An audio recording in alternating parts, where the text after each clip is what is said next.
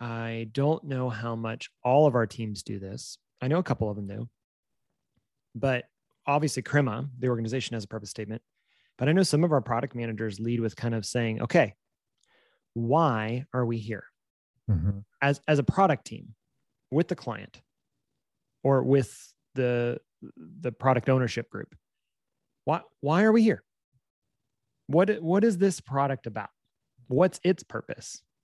So that we're all aligned of saying, if we're building features, if we're building functionality that is not motivated by that purpose, then everybody here has the right to raise their hand and go, ooh, is that what this is about? You know, like, and there's permission to say that is not purpose aligned.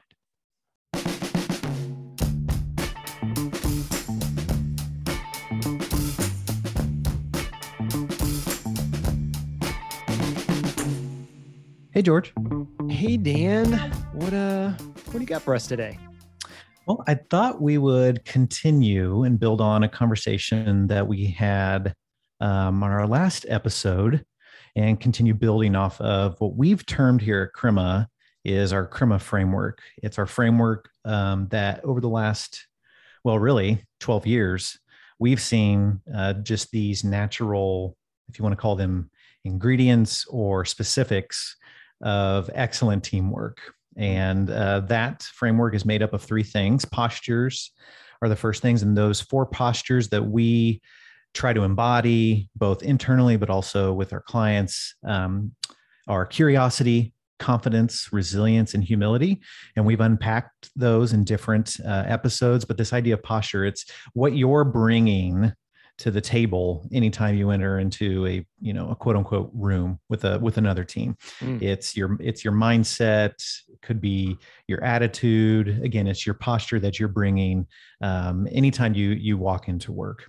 And then the other aspect of that are disciplines, and disciplines that we talk a lot about here at Crema are feedback, the ability to explore or pursue or investigate. The third one, contribute and rest. And contribute and rest were the last two that we've talked about, and this idea. And I love the talking about those, even though they were on two separate episodes, we still talked about them together to a certain extent. They overlapped quite a bit, yeah. Without question, because this idea of contribute is using all of your skills, using your talents, using your expertise, the tools that you've gained over however long, you know, you've been working at your craft. In an act of service to others. Yeah. So an act of service to your teammates, service of customers, your community. And that takes a lot out of you. It takes a lot out of you. There's a lot of time and dedication. And so the idea of being able to step back and look at your contribution through the discipline of rest, which includes obviously, you know, actual rest, vacation, time off, but also one that we talk often about is celebration. And that is a form of rest because you're pausing, you're taking time to look at what you've done with your teammates and be able to take joy in that and satisfaction, and also learning. It's like, okay, we were able to make this great contribution. What can we learn from this and become better? Can I add something to the rest conversation? Absolutely. Real quick? I know I'm interrupting. We didn't plan for this. I'm going to steal something. I was listening to a podcast the other day, and it's a kind of one of those like stereotypical, like classic analogies or like a legend stories. And you're like, I don't know where that came from, but that works. And have you heard the story of the two, not an arborist. What's a guy that cuts down trees? Lumberjacks. Lumberjack. Yep. Mm-hmm. Have you heard the story of the two lumberjacks? I have not. So the idea is I'm intrigued. Please do tell. And this is not what we're talking about today. So this is maybe just a little point back. You should go back and watch listen to the other episode and learn more about rest. But this is on that theory of rest. In burnout, to some extent, there's a story of two lumberjacks, and one lumberjack spends, let's say, 10 hours a day just going at it, chopping down trees. Mm-hmm. Just takes his axe out. They start at the same point of the day, 8 a.m. They both end at 6 p.m., but they're one guy just goes at the tree all day long. The other guy takes a break in the middle of the day and ends up like taking like 2 hours off or maybe an hour, 2 hours off in the middle of the day. And yet at the end of the day, every single day, the guy that took a break had more trees cut down. And so this happens time over and time over and time over again. And finally, the guy's like frustrated and burnout and tired. And he comes back to the guy and he's like, what the heck are you doing? And how is it that you're getting more done when you leave in the middle of the day for 2 hours and go away? He goes, what are you doing? He goes, oh, I go and sharpen my axe. Mm-hmm. Mm-hmm. And it's this like, that rest is such a powerful thing to sharpen your axe to get back and do great work the next day. Right. I loved that. I loved that. That's fantastic. Such a great, anyways. That's not what today is about. Really I just had to share it because I didn't know we were going to get back to rest. No, so there you go. I love it. Something. But today we want to unpack the third leg or the pillar, the third pillar of the trifecta of our framework of excellent teamwork, which is our structures. Mm. George, what are structures? Unpack that for us. Okay. So when we were heading into this framework, like trying to give ourselves some language to work around in this framework. If side note, we got to call it something different than the Crema framework. I don't know. It still bugs me. I'm not great at naming things. Anyways, we found it.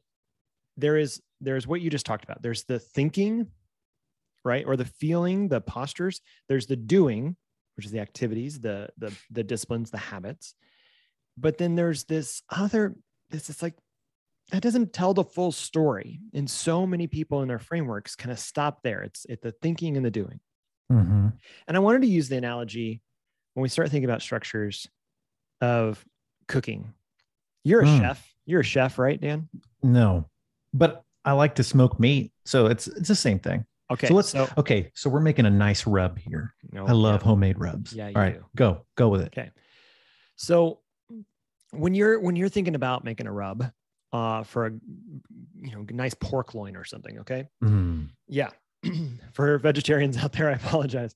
But when you're making that rub, there's a couple different ways you can go about it. You're like, I've smoked meat before. I know about the temperature I want, but you might be in like a playful mood that day, and so you might be exploring or experimenting with different ways to try smoking this next meat. You might think about a different set of spices where you're just gonna I'm gonna try something new, or you might follow a recipe. You read something online and you're like, oh, I know how to contribute to this. This is exactly, I'm just going to follow what somebody else proved to be right. And we can get it done. And those variables to pull on for the doing of the thing, the what, the how, right? Right. And then you might even be just kind of in a mental state where you're like, you know what? I'm feeling adventurous. Let's try something I've never tried before. Or again, you might be something where you're in a resilient stage. Or like, I know this one to be tried and true. I'm going to be doing it. So this is this mind. You've got these mindsets of how you approach cooking, or what you might do when you're cooking. And I would use the example of like, I love making breakfast. Mm. So like, I know how to whisk eggs. I know how to turn on an oven or a stove. Like those are all pretty like normal things. But the question is what are our ingredients? What do we have to work with so that when we go to start to do the work, the disciplines, the habits, the activity, or when we're thinking about the work, what do we have to work with? So, when you're cooking, it's like, I got eggs. Or let's be honest, the only thing that matters when you're cooking is that I think it's salt, fat. What is it? Salt, fat, heat. I wrote it down. Is it acid? Acid. Yes. Mm-hmm. So the best chefs in the world, that's what they focus on.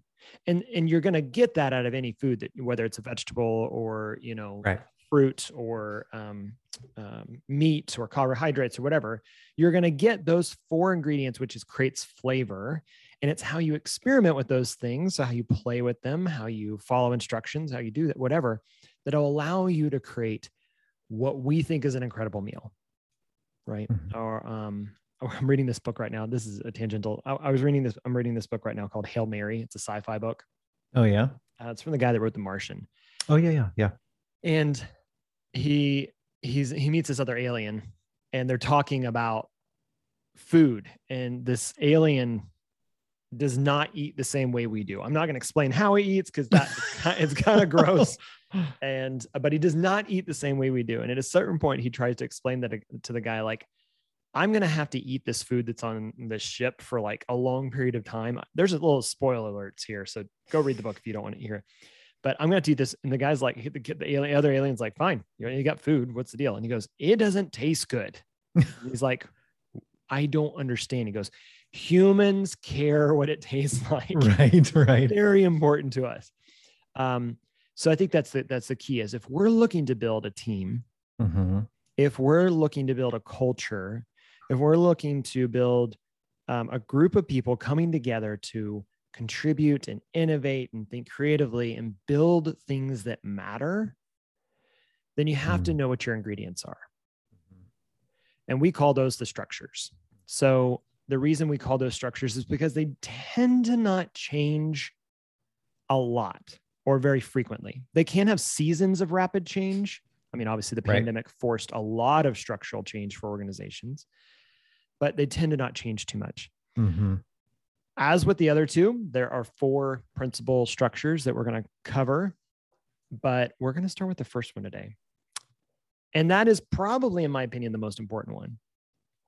And that is purpose. Yeah. When I knew that this conversation was coming up, I thought, oh, purpose, that's easy. We talk about purpose all the time.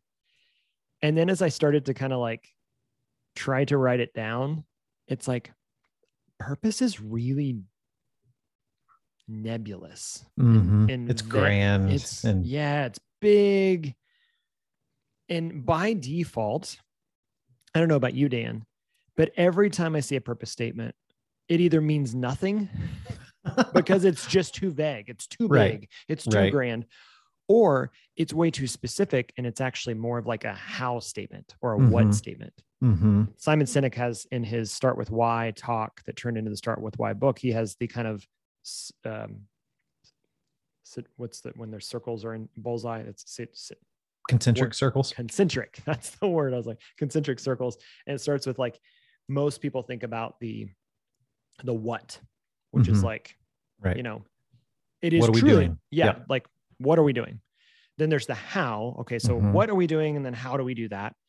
And that's usually where they stop.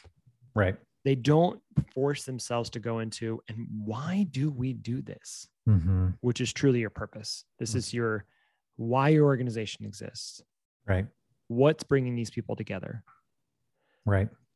Dan, we recently changed from having a mission vision statement to having a purpose statement. Mm-hmm. Why did we consolidate those two?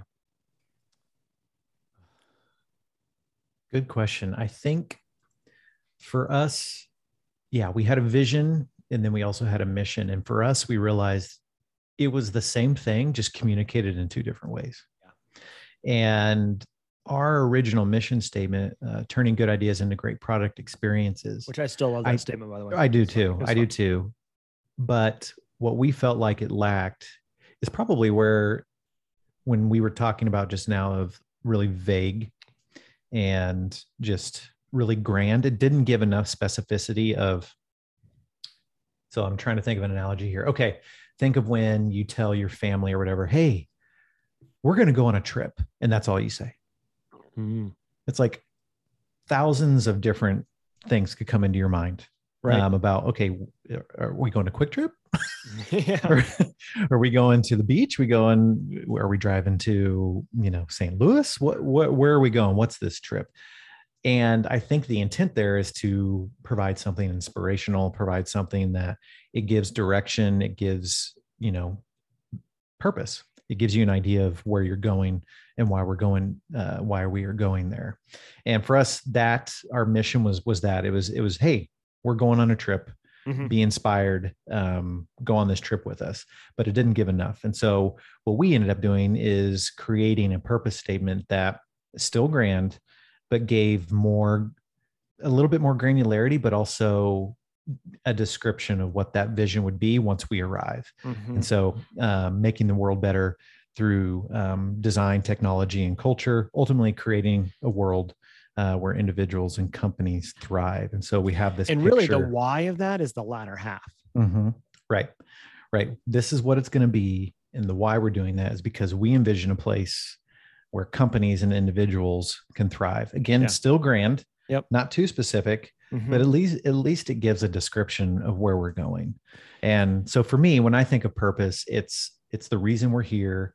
And, you know, I've used the analogy before of, especially as we do strategic planning, we're at the top of the mountain and we're going on a trip, we're going on a vacation, and we know that we're going to, you know, pick your favorite. We're going to Fiji. It's like, we don't have enough. We don't have the dates yet. We don't know which airline. We don't know exactly what all we're packing, but I can have a pretty good idea of Fiji in my imagination. Beaches, palm trees, the ocean, warmth again. So it's like, okay, I can get on board with that. That sounds amazing. Again, not all the details, but go ahead. Yeah. Can I challenge you just a little bit? Mm-hmm. The why of your trip would not be Fiji though. The why of your trip, the purpose of your trip. And you started, I think, to even get a little closer to it when you said, I can imagine the warmth. I can imagine the beach. I can imagine the sun, but I would maybe challenge us to even go deeper with what's the purpose of going to Fiji? You know what I mean? Yeah. Like the purpose of going to Fiji is to be in a totally different space to have an incredible experience. Right? Yep. There's a YouTube channel called, we've mentioned it before, Yes Theory. And they put on these, like, they're young, it's like young people living in LA and New York that can basically drop everything in their lives and go do incredible things because stage of life. Okay. Not that I'm a little, it's just a stage of life. And what's the most recent episode, they were celebrating their like 6th year. And the challenge was they were trying to put on a massive group event, 30 plus people that they've never met, people they literally were going to meet in like on the streets of New York. And the challenge was, how do we convince them to come with us 2 days from now to an undisclosed location to do an undisclosed thing with these strangers? And they're not allowed to say anything except for the fact we have a YouTube channel that's focused on seeking discomfort, trying things you've never done before, and having incredible experiences with people you've never met. That's a bunch of why statements right there. Yeah. Yeah. So the what of it, right? They're like, 80% of the people they asked said yes, especially when they found like young hip people to do it, whatever. But it was so motivating. It was like, oh, y'all want to go have an experience like that. And that's such a motivating why. And it had nothing. They could have said, hey, we're going to take you to upstate New York. And we're going to take you to this like weird castle that this dude built. We're all going to stay in the castle. We're going to play games and it's going to be great. We're going to swim at night and we'll probably drink too much. Right. He could have said that, but that would have been like, well, I mean, that seems weird. Why would I go do that? But when you say, we're going to create an experience for you, like something you've never had before, you're going to get to build relationships and meet people that you've never met. You're going to have lifelong friendships. Like, why? Just right. Slam in front of you. Yep. Absolutely. I think, yeah, that's a good call out as far as our purpose statement talks about where, but the why of the where. Yeah. You know, this is where we're going. This is why we want to go there. So we're going to Fiji. Oh, really? Why? Well, we need to rest. Yeah. We need to relax. I need a beach. And we think that it's really important to see new things and experience new cultures and put ourselves in a place to where we can relax. We can, talk to new people that have different perspectives, whatever that why is. Right. Yeah, absolutely. I think this is a really hard thing, because even as we do it here, it's so much easier, because I think humans are just very concrete animals, right? We really like to just go like, okay, tell me the instructions. I'll follow those instructions and I'll expect a given result. But I think within innovative work, and really the argument could be made within business or within any human initiative where there's multiple people coming together to try to accomplish something, it is so much more nuanced for that, for people being motivated to come together to actually do this work. And it's one thing to say, you and I could have started Crema and been like, hey, here's the deal. We design and build software. Come work with us. We're a place to do that. And we'll pay you. Functionally speaking, those are all accurate statements, right? We will design and build software. We will pay people to help us to do that. We'll find clients, and clients will do that with us. But that there's nothing motivating about that. There's right. nothing that draws in people or draws us forward to mm-hmm. the potential of what we could do together. Right. There's not a, yeah, it's almost, and you can see this when you walk into a meeting and it's a poorly ran meeting. Oh yeah. And all of a sudden someone says, why are we here? You know, it's like, why are we all here today? No one can answer the question. What's the, you know, here it comes, purpose yeah. of us meeting together. I think there's always, so something as small as a meeting, yeah. if we're craving for, you know, why did you ask for my time today? Why are yeah. you asking for me to be here? Why are we running through this exercise? Help me understand. So for me, purpose, and I think this is something to consider, is that because of what purpose is, it's kind of both. It tries to be as specific as possible, but yet still grand. It takes the greatest amount of communication and repetition mm-hmm. in making sure that there is understanding as to why. So whether it could be the purpose of a company or it could just be the purpose of the meeting, it takes really good communication and a delivery of the reason for this meeting, or why am I choosing to work at, you know, such and such company. Right. And again, because there is that driving force, and also, you know, there's that level of ambition. People want to know that their contributions are making a difference. I want to set out and achieve this for this reason. We've talked about this over and over again, especially when we were talking about postures. People make decisions based off of emotions. Mm-hmm. Logic's involved, but it's not actually usually the motivating factor. Mm-hmm. Because if we made decisions on logic, oh my gosh, in some ways, I don't know, in some ways the world would be better, in some ways the world would be more robotic, right? But the fact that we make decisions off of emotions means that you're always having to, I don't want to say play at the emotions, but you're having to pull on the emotion. And I know that there's different parts of the brains that react to emotion versus logic. And it goes back to what you're saying, which is if you're not beating the right drum, mm-hmm. you might just be beating a logic drum, right? And people are like, I understand what we're doing. That is not what we're arguing about. I don't understand why we're here. Mm-hmm. Right. We have our instructions. I have my recipe, but I don't understand why I'd want to eat mm-hmm. anchovies. Right. Right. There's nothing motivating about this. It's interesting you said around emotion and logic.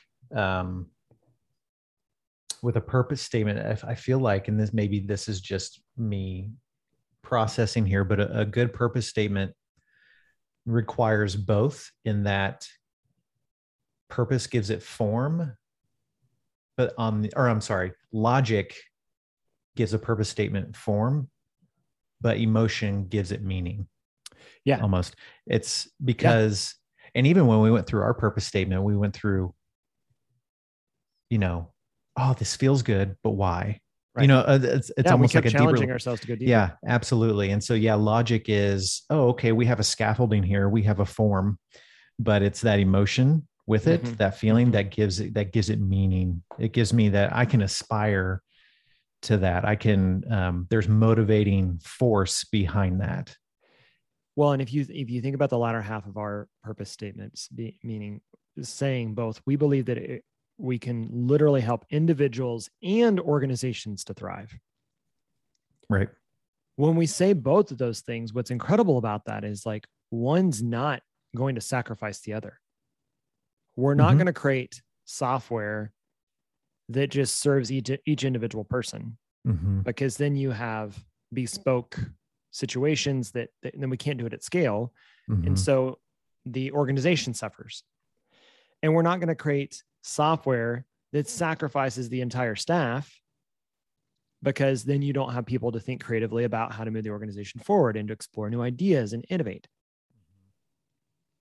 So they both have to thrive. We want human beings to thrive, both in an organizational factor and in an individual factor. Right. Yep. Those things aren't mutually exclusive. Right. There's Apple. I hate using Apple as an example. I'm just going to say it now, but I'm going to use an example. The classic, Apple could say, we make great computers. They're beautifully designed, simple to use, and user-friendly. Want to buy one? Like, that'd be accurate. Apple would, and in some advertisements, they kind of say that, but that's not how they position mm-hmm. themselves. Their why statement, and it's been said different ways over the years, but is everything we do, we believe in challenging the status quo. We mm-hmm. believe in thinking differently, right? There's this motivation to go like, I want to try Apple because it's different. There's a novelty to it. There's an intrigue about it. There is a curiosity about it. It draws you in. And then they go on to say that the way we challenge the status quo is by making our products beautifully designed, simple to use, and user-friendly, right? That's the how. But the why is like, oh, don't you want something different? Mm-hmm. Don't you want like something amazing? Mm-hmm. It's a little bit of like that FOMO, which I struggle with. But come on, anybody that's listening to this podcast for any period of time knows that I struggle with FOMO. But I think there's something to that. You're trying to draw out. Imagine a world. You know, every teaser for a movie doesn't say, in this movie, here's what you can expect to have happen. Right. It starts with imagine a world where, where dragons rule. Yeah. And you go, I'd love to see that world. That's right. Tell me more. Yeah. And I think that's why it's so hard, mm-hmm. because what it is, it's great storytelling. It goes back to saying, instead of being mandating a task, a great leader of a team, an organization, a group of people motivates so that the people can carry out the tasks almost without having been told what to do. You know, there's times you could course correct, and we'll talk about that because that's another part of structures. Yep. But if you don't have a clear purpose and the team doesn't hear it all the time, like, for us, if the team's not hearing us saying, are our clients and the people on our client teams thriving? Mm. Then we're not doing our work. Right. You know, we're not living up to our purpose. Are we thriving? Are the individuals on our product teams mm-hmm. and the teams themselves hitting results and thriving? Then if we're not doing that, we're not living up to our purpose. Well, I think one of the reasons why purpose stands out as one of the structures that we emphasize and we focus on is that a purpose gives guide rails, and it's a litmus test to everything else. Yeah. You know, it's like the saying, if you don't know where you're going, any path will get you there. Uh-huh. Yeah. It's like, okay, great. If we don't know where we're going, then it doesn't really matter what path I go down, but we don't want to go down just any path. We want to go down the right path that leads us to the place that we're all envisioning. Mm-hmm. And so that purpose, you can always go back to it. It's like, why are we doing this?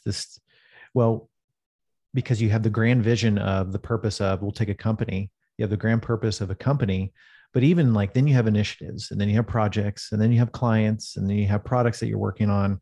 It's like, why are we doing this? Does this match up with our purpose? Does this, initiative within the company, does this process, does this benefit offering, does this decision at any given moment, does it line up with our purpose and where mm-hmm. we are going? And so it's just a great understanding, and it gives clarity. It may not give full alignment, but you can commit to a decision if it aligns with your purpose. And so it's just a really good guide rail. And I think you've been using the word commitment a lot lately. And I love it because you can commit to a purpose, even maybe if you even disagree with the current how. Mm-hmm. So you may be saying, I am running along with this experiment because I believe in that this may be potentially a huge factor of driving us to our purpose. Right. Yep. And we could be completely wrong, mm-hmm. but at least we'll be able to test it. Like you said, that litmus test, we'll be able to test it against as we make progress, as this progresses forward. Is this moving us closer to that purpose? Mm-hmm. Is this still going in the direction of our North Star? Or have we gotten distracted by something and we're going off in a different direction? And that's not that that's a bad thing, but that's something else. Right. That's just not our purpose. That's not our purpose. That's not why this team is brought together. Mm-hmm. And I don't know how much all of our teams do this. I know a couple of them do, but obviously Crema, the organization, has a purpose statement. But I know some of our product managers lead with kind of saying, okay, why are we here mm-hmm. as a product team with the client or with the product ownership group? Why are we here? What is this product about? What's its purpose? So that we're all aligned of saying, if we're building features, if we're building functionality that is not motivated by that purpose, then everybody here has the right to raise their hand and go, ooh, is that what this is about? You know, like, and there's permission to say that is not purpose aligned. Right. That's an interesting place where you can give permission to have that challenge. And you might be able to say, well, it is tangentially aligned. And so let me at least take you towards the path where I think it might connect back. And okay, well, then that's a conversation. But if you don't have that purpose to draw you back, then there's no reason that anyone can challenge anything, because anything goes when there's no purpose. Right. It's chaos. And I think that I'm sure that there are individuals out there that commit to doing certain things with very little reason. I don't know if I would say no reason, but maybe very little reason. But for the most part, and this is great, you know, these are great conversation starters in a way to, you know, we do it with clients all the time, is tell me more about that. Why are you engaging with us, or why this project now? Even in your own relationships, it's like, you know, if someone that you've known all your life shows up and maybe, you know, you go to lunch and they order something that's totally out of character. Yeah. It's like, why did you just order that kale salad without any sort of dressing on it? And maybe just a few almonds or whatever. Oh, that is, it's my mouth is dry thinking about that. I know. Why are you doing that? They would probably, I doubt they would say, no reason at all. It just sounded good. It's like, no, why are you doing that? Well, I had an appointment with my doctor. Yeah. And they said, I need to lay off this. Well, why? It's like, well, because if I don't, I could go to cardiac arrest. Right. You know, it's, oh, okay. So there's a purpose in that decision, or any discipline that you engage in. Why are you getting up that early? Or why are you doing this? Mm-hmm. Getting to someone's why and purpose really gets to the heart of who they are. Yeah. Why they think they're on this earth, why they joined this company, why do they participate in this organization, why they volunteer here. Is a great way to, again, getting back to, you know, what we say all the time, you know, we're humans building tools to serve other humans. It gets back to that human aspect. I don't know. I really enjoy asking. It's like, you know, why now? Why now? Yeah. Yeah. You've done that many times in my life. Why are you doing that, George? Yeah. And I'm like, my MO is not chit chat and small talk. So I love learning about other people. So I usually try to, you know, like, oh, interesting. Why are you doing that? Why'd you choose that now? And it's just a great conversation starter. And I think that if you point that back to our conversation about contribution, I think what's really powerful about that is if you have a group of people coming together to contribute, again, going back to contribution, is this a group of people coming together to move something towards a result. Right. So that there is something towards its purpose. Mm-hmm. Like an engine doesn't just have parts for the sake of being parts. Right. Right. Right. But there's each of these diverse, unique perspectives of groups of people coming together have to do hard work we got to beat that drum right now, have to do hard work, not for the sake of doing work. It's like, I think you use the analogy of like, I don't mind doing hard work. And I challenge you. I said, you don't do hard work just to do hard work. You do hard work because you know hard work will result with something. You don't go out and dig a hole in your yard just to dig a hole. You dig a hole to put a tree in it, or to put a plant in it, or to, you know, there's a purpose to that. Now, maybe if you're bored, you just dig a hole. I mean, I guess I did that. But even as a kid, we would dig holes because in our minds, we were going to build an underground fort. You know? Right. Parents did not like that, by the way, when you dig a giant hole in the backyard. But there was a motivation. You imagined a future that was different. You imagined that you could have an underground fort. And so you start literally like putting up like branches so your parents can't see what you're doing. You're still your dad's tools, and you start digging a hole in the back of the yard. Where's my hammer? And why is it covered? Why is it covered with sod and clay? Not to mention, we were probably digging straight towards like gas lines. Right. All, you know, we had no idea. We did not call before we dug. No. Sorry. But there was a motivation. And the same thing now as an adult, like, why do I ride a bike? I go back to this because I've gotten into cycling over the last couple of years. Why do I ride a bike? Well, there's a couple motivating factors, a couple of whys for me. One, you know, I probably should. I should move my body. I'm getting older. My dad gave me high cholesterol. I got to keep these things in check. Two, I love going fast. It feels good. I mean, there's lots of other exercises I could do, but when you're on a bike and you're going fast, it feels fun. Three, I usually do it with friends. So there's like this social aspect to it. And so, and I get to be in nature. Like there's so many like whys to that, that by the time you say like, well, what does it take to ride a bike or become a cyclist? It's like, well, it gets weird. You know, you wear spandex, you clip your shoe, you literally fasten yourself to the bike, and you sweat for 2 hours and probably have low blood sugar attack somewhere in the middle. Like, I mean, like if I talked about just the how, you'd go, why would I ever do that? Right. And I think bringing this back around, the reason I get so passionate about this is like so many teams, leaders, companies are like, why are we not hitting results? Why isn't this do what I wanted it to do? I told you the features that it needed to have.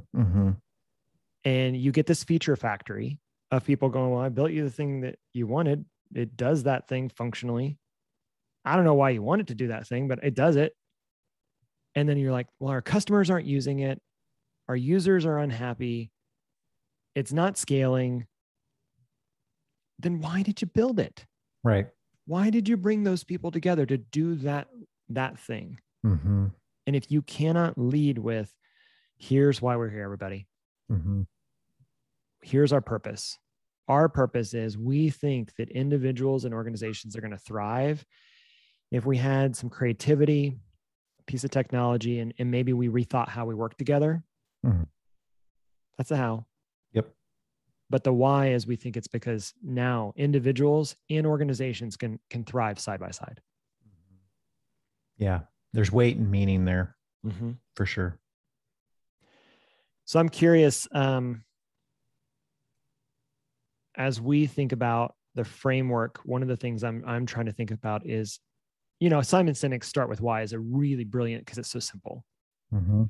And I think that we'll probably borrow from some of this language around how do you find your why?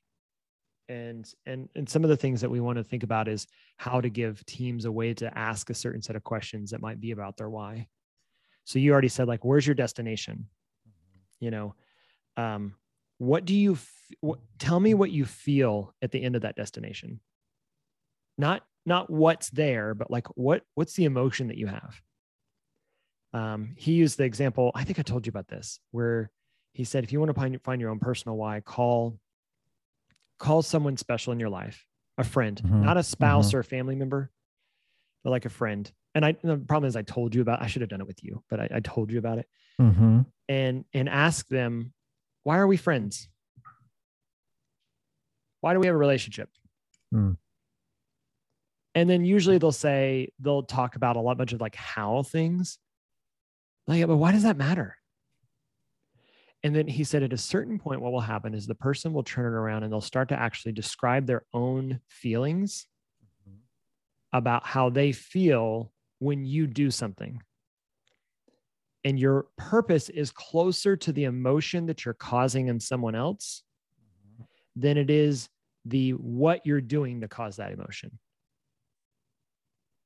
And I thought that's really good. I want to figure out a formula that how that works within teams. And I'm sure he has probably an online class for that, but it plays into this. It's just so important that if you want to rally a group of people together, you got to figure out how to get them to all commit to that purpose. Mm-hmm. And if somebody's not bought into that purpose, likely that they either should change their mind or they should leave. Yeah. Or not be a part of that team. Right. And that's, as a leader, that's something you got to be okay with. Yeah. One exercise that has been used on me before, when trying to identify your purpose, is called, the DILTS logical level, DILTS. Okay. And you start with environment, asking individuals about the conditions of their environment. Where are they working? Where are they placed? And then behavior, and then competence, and then belief, and then identity. And so you ask questions to each level. And because, and I'm not Say those again. So slower. You start with your environment, where you're at, the external conditions, right? Then you go into behavior and your actions and reactions to that context, that environment. Then you go into capability and competence, which drives your behavior, which is also kind of gets to that how level. Like how are you interacting in that environment? And then you get to belief as to why, why you might behave in that way. And then the last one is identity. And then so that kind of gets to the who you are. And again, I share this and I will qualify this. I do not know much about this model. All I know is that it was used on me. So I have not used it on anyone else. I'm not well-versed in it, but it was an interesting exercise to go through.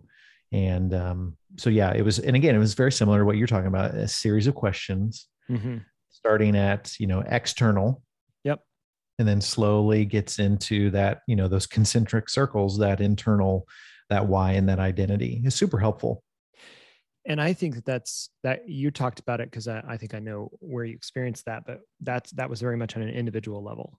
Mm-hmm. And that's important. I think you ought to, as an individual, be asking, what is my purpose? Why am I on this planet? Right. And then there is the collective why, the collective purpose. And I think probably that's more what we're talking about within this framework is just primarily we're saying, what does it mean for a group of people to come together? Now, we do say this framework works on both should work on the individual, the team, and the organization.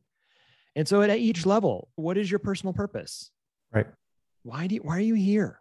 Why did you choose this career? Why are you in that context? Why do you believe that thing? Mm-hmm. Mm-hmm.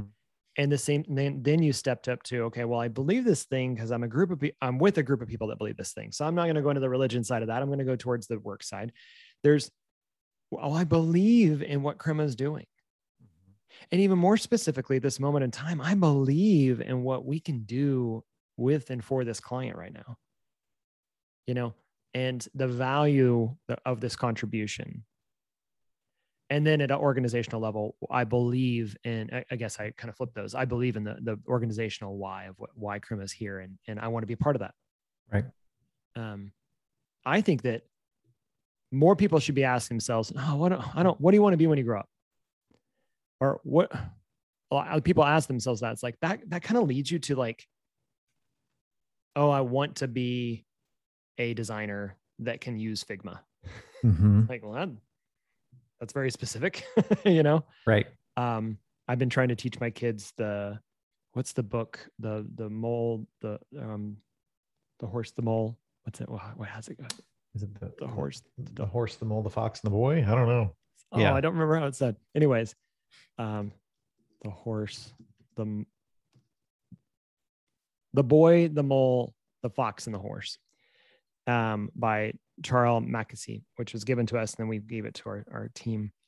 And one of the questions is, what do you want to be when you grow up? And the little boy, or maybe the fox, says, kind. Mm. Like, that's a purpose. Kindness, at least, is closer to like, I want a world that's filled with kind people. Mm-hmm. Okay. Well, I can get behind that. I don't know what that looks like. I don't know how we do that. Right. But I can get on board with that. Yep. And so I guess the challenge to our listeners is how do you think about the fact that, take a second and pause to not go, what we're going to do is we're going to solve this problem. We're going to build this solution. It's going to have these features. It's going to do these things. And in order to make that happen, I have to have these people, and they better work 8 to 5. Ain't nobody going to be motivated right by that mission. Right. But if you say, listen up, we have the potential to change the direction of this company. We have the potential to bring immense value to our clients. We imagine a world where X. Mm-hmm. And oh, by the way, that imagined world could be juxtaposed to what was behind us. We imagine a world that looks nothing like what we just went through over the last 18 months. Right. But the only way we're going to realize that world purpose is if we do these things. That's the how and the why, or the how and the what. Yep. So good.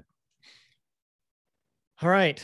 We've got three more topics to get through to finish out the framework. And then we'll probably come up with, another 4. I don't know. We'll see. Oh yeah. Why not? It's good, Dan. I always like chatting with you. It's good to process through this. Maybe we'll come up with a purpose statement for the podcast. Why? Well, look at the time. All right. All right. Cheers. Guys. Bye. This episode of People or Product was produced by Larissa McCarthy, with the support from Gabby Caton, Julie Branson, and Alexa Alfonso. Our hosts are George Brooks and Daniel Linhart. People or Product is brought to you by Crema, a digital product agency. We believe that creativity, technology, and culture can help individuals and organizations thrive. Learn more at crema.us.